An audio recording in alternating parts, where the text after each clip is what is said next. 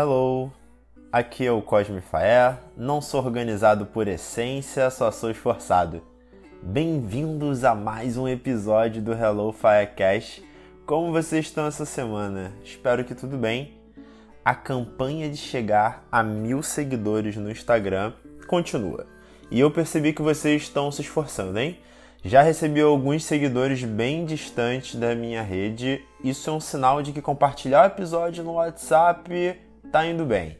Continuem repostando o Instagram do Hello Fire no story de vocês, isso também tá valendo.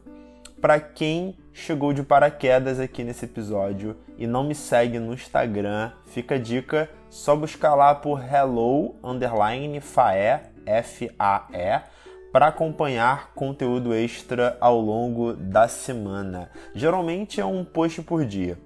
Deixa eu falar rapidão que o último episódio, a primeira conversa do podcast, foi muito, mas muito maneira. Conversei com a Raíssa Vitor sobre o propósito de vida, minimalismo. Dava para falar por algumas horas, mas conseguimos sintetizar em pouco mais de 20 minutos. Se você não ouviu, solta lá o play. Ah, Recebi algumas mensagens no privado bem legais dos últimos episódios. Obrigado pelo carinho e feedback de vocês que estão ouvindo. Me motiva muito em gravar mais e postar conteúdo no Instagram. Em especial, um depoimento do Alex de Ribeirão Preto, em São Paulo. Ele conta o quanto se identificou com o que acreditamos como propósito de vida do último episódio. Só para contextualizar quem não lembra claramente ou ainda não ouviu o episódio anterior, a Raíssa e eu trocamos uma ideia bem profunda sobre o que não queremos daqui em diante nas nossas vidas. Foram algumas outras coisas, mas foi isso também. Tanto na vida pessoal quanto na profissional. Eu fiquei marcado mesmo com o seguinte trecho. Deixa eu pegar aqui minha colinha. O Alex, ele falou o seguinte no, no que ele mandou por e-mail para mim eu só pensava, Faé, não, não, cara, isso tá errado. Eu tô deixando meu filho numa creche para poder trabalhar para pagar a creche. E mais uma frase que me fez pensar muito também. Eu anotei aqui o que o Alex disse foi o seguinte: A pandemia mudou minha vida. Posso perder o emprego amanhã? Posso, se meu chefe quiser que eu volte pro escritório um dia. Acho que isso resume bem o que rolou e não vou largar mais spoiler sobre o último episódio com a Raíssa Vitor. Então, no episódio de hoje quero compartilhar com vocês um papo especial. Há muitos anos eu ganhei uma mania de dizer que o óbvio precisa ser dito. E eu estendo esse discurso não apenas falando com outras pessoas, mas eu repito para mim de outras formas, sabe? é como assumir algumas pequenas responsabilidades diárias. Eu consigo ficar menos frustrado ou confuso quando chegar numa situação desconfortável, por exemplo. Exemplo prático é vira e mexe eu ficar dizendo na brincadeira que o Cosme do futuro que resolve essa roupa para lavar. Ou o Cosme do futuro que lava essa roupa aí. Cansadão, cara. Sofá ali, todo confortável para abraçar e eu fico nessa de o Cosmo do futuro brincando, sabe? Eu já reparei que no dia seguinte eu sempre olho algum problema e lembro claramente, cara, que zoado. Eu me recordo eu encarando essa roupa para lavar no último sábado, dizendo que o eu do futuro que lute por isso. Eu juro para vocês que eu não sou organizado. Tá bom, eu não vou mentir que hoje em dia, de tanto que eu encontrei os gatilhos certos para não vacilar, que me tornei mais organizado do que a média das pessoas.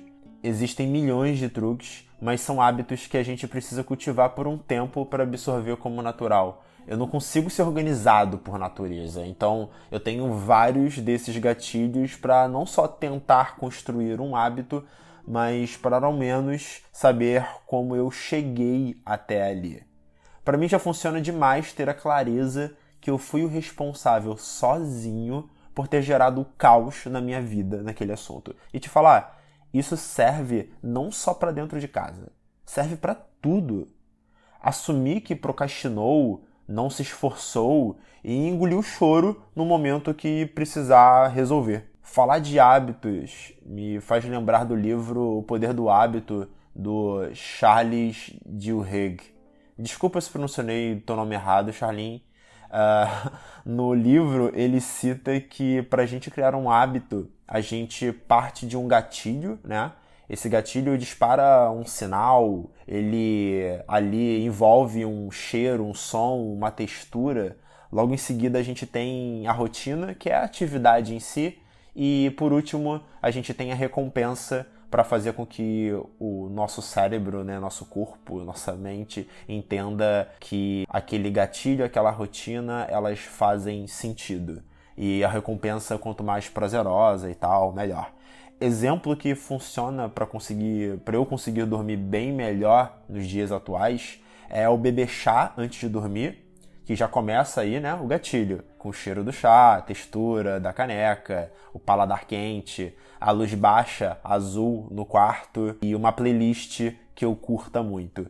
Isso constrói o hábito de dormir mais cedo e com qualidade. A recompensa para mim é o prazer que eu tenho de dormir mais rápido e tranquilo, nada pior do que a gente deitar na cama e demorar um tempo absurdo para conseguir pregar no sono vamos reparar que serve tanto para hábitos bons quanto também para hábitos ruins. Isso se conecta com o que eu falei lá em cima de a gente assumir as nossas responsabilidades. Esses últimos dias eu parei para tomar um café à tarde aqui em casa, logo após o almoço, e eu olhei em volta da sala com um pouco de atenção. Sabe quando a gente, em alguns momentos, olha fixo no horizonte e vira espectador da gente mesmo?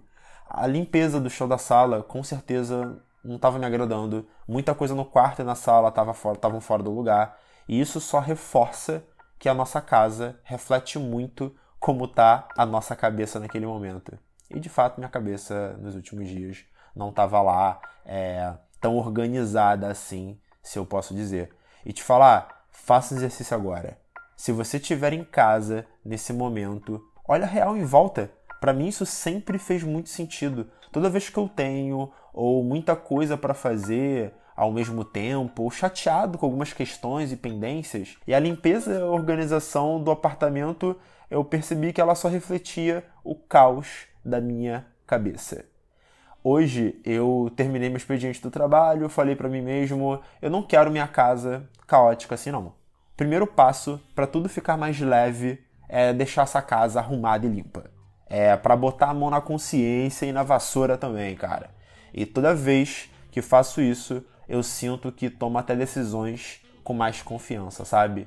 Eu lembro muitas das vezes que eu chegava do trabalho e eu tava até tranquilo, né? Eu chegava do trabalho quando eu tava de fato indo pro escritório trabalhar e eu chegava em casa, eu via a casa desorganizada e eu falava isso para mim mesmo, olhava em volta, via uma bagunça ou desorganização e falava, cara, eu tô me sentindo tão bem porque eu cheguei do, do, eu cheguei da minha atividade física da rua, porque antes eu tava no escritório e tudo mais, e minha casa tá tá, tá um caos. Tipo, a minha cabeça não tá um caos, eu não quero que é, e a minha casa não pode refletir isso, sabe? E eu dava meu jeito.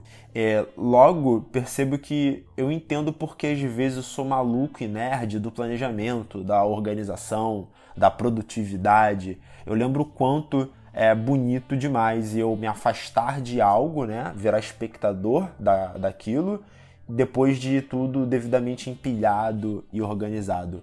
Eu tenho até orgulho do Excel que organiza meus investimentos. E olha que eu não sou de exatas. Tem amigo meu até pegando esse meu Excel de investimentos como template. Desculpa aí, hein? Percebi que eu só me organizo para evitar o estresse depois. Exemplo mesmo era a época que eu não tinha costume de colocar os meus compromissos no calendário. Adivinha o que acontecia? Uma revolta gigante por perder vários compromissos importantes e até mesmo legais. Agora, se eu busco no meu calendário, consigo saber o dia certo que bebi um cappuccino na Starbucks do centro com alguma pessoa muito especial para mim. Nostálgico até. Isso tudo vale para a vida profissional, financeira, sentimental. E sendo aqui bem sincerão com vocês, hoje eu respiro com muita tranquilidade, justamente por tentar ao máximo manter algumas coisas no seu lugar. De saber dizer não para o que vai me gerar o caos, por conseguir fazer manobras rápidas na minha vida por algo X ou Y estar bem resolvida e organizada, por agora ter organizado e ter uma segurança financeira, por conta de ser essencialista e conseguir remar em direção ao que eu acredito ser o caminho da minha felicidade. Tá vendo como tudo isso faz sentido? Se organizar minimamente na vida, tudo se conecta com leveza. A gente respira até melhor. Dá vontade de querer partilhar a vida boa, né? Bom, por hoje fechamos esse episódio. Vejo vocês no próximo, tá?